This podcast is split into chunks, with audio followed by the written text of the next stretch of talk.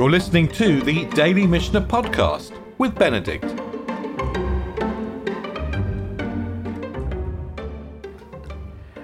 Okay, let's get going then.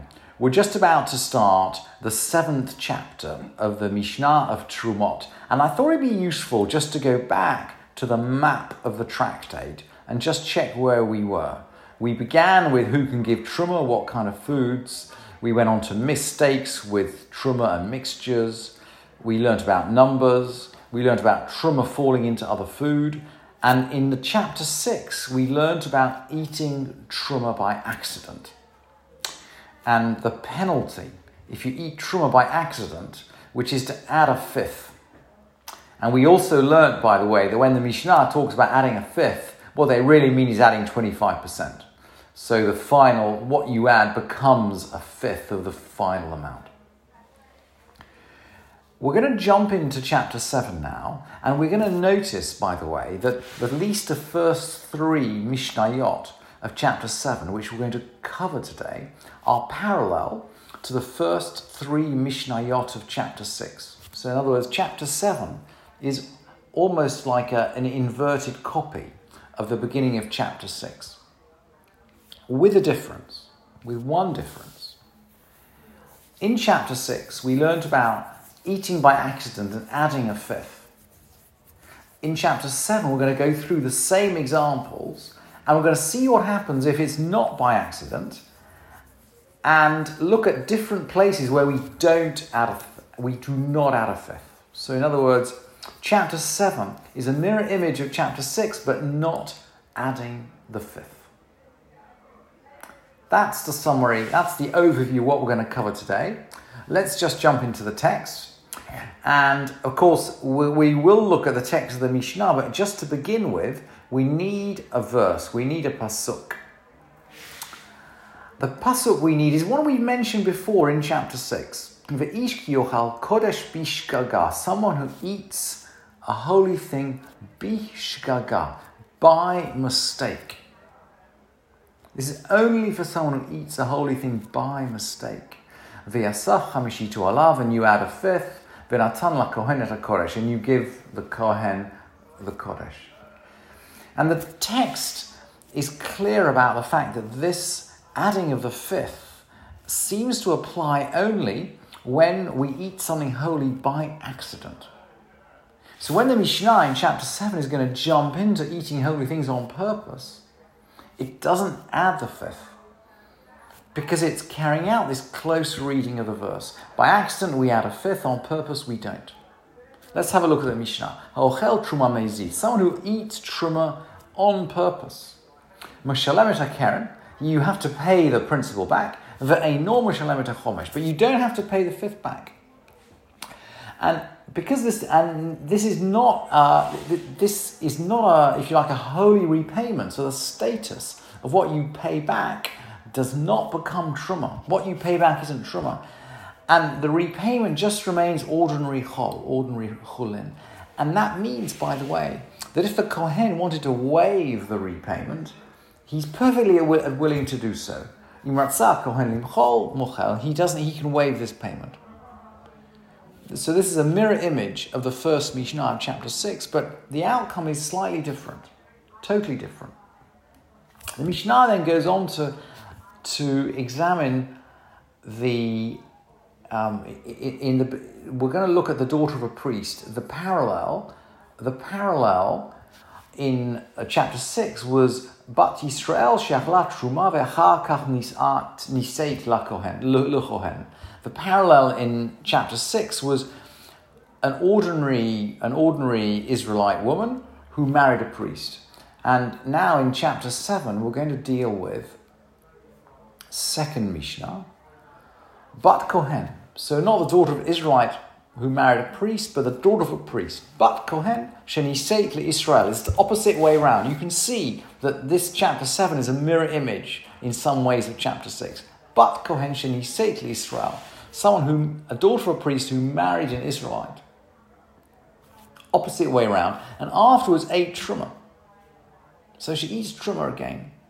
Whether it's on purpose or not is, is not clear, but it, it doesn't matter for the purpose of this Mishnah, because the halacha is Mishalemet et keren ve'ina Mishalemet. It's exactly parallel. She repays the principal, but not the fifth.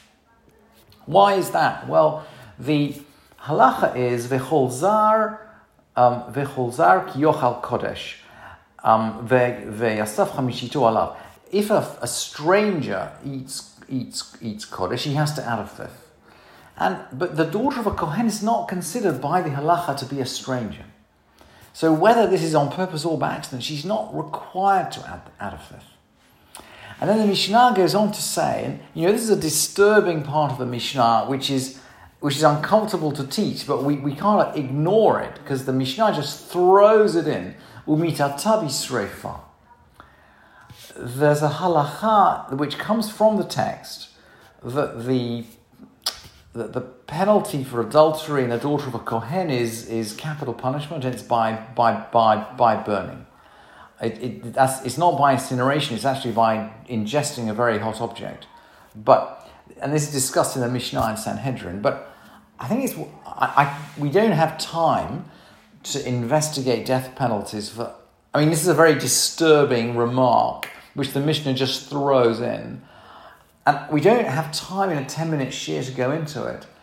But I, I can't ignore it. But I might just observe that first, by the time that the Mishnah is written, Jewish courts don't have the power of the death penalty.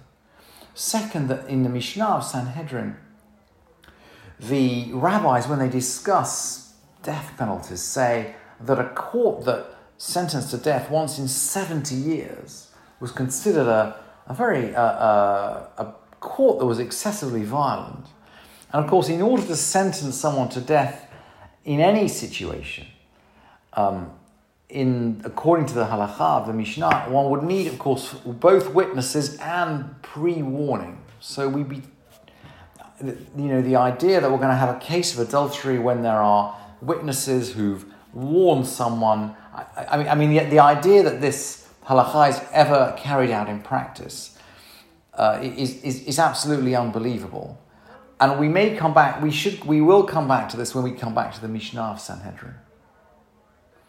But the, but I, I, I, we, I, well, I can't help just observing this as we go through the Mishnah. The Mishnah states, Umitatabi srefa, because she is the daughter of a priest. And the Mishnah will come by, by in a little minute just to contrast this with other situations. If she married someone who she's ineligible to marry, so for example, a divorced woman marrying Kohen Gadol, classic example, divorced woman's not allowed to marry the Kohen Gadol. Um, no Jewish woman is allowed to marry a mamzer. If she married someone who she's not el- eligible to marry, then, according to Rabbi Meir, she loses her status as a bat Kohen, as a daughter of a Kohen. So Rabbi Meir would say, look, in that case, she does have to pay back the, the extra fifth. She's no longer Bat Kohen. And then he says she no longer has the death penalty by burning. She's, it's by, by, by a different method. And the halacha, by the way, doesn't go according to Rabbi Meir. The sages say that she always remains Bat Kohen, regardless of what other action she takes during her life. So the sages say, Zo vazo, both both both both people, you know, whether she marries a mamzer or not, whether she is a divorced person who marries the kohen gadol or not, She pays, she repays the principal, but she's not obliged to repay the fifth. The third Mishnah, the third chapter, and is another is a parallel to the the, the Mishnah in chapter 6, which discussed someone, do you remember, who fed his workers or his guests truma. And here we have, and remember that the workers and the guests in that situation, these are eating truma. And they are they themselves are liable to make the repayment of the principal or the fifth. And perhaps, you know, they get the money back from the host, but they are liable. Now we're going to have a situation where those who eat are not liable. Hamachilet banav katanim, someone who feeds his small children, Vet avadav, or his slaves. Bein gedolim, bein katanim. These are people without capacity. Or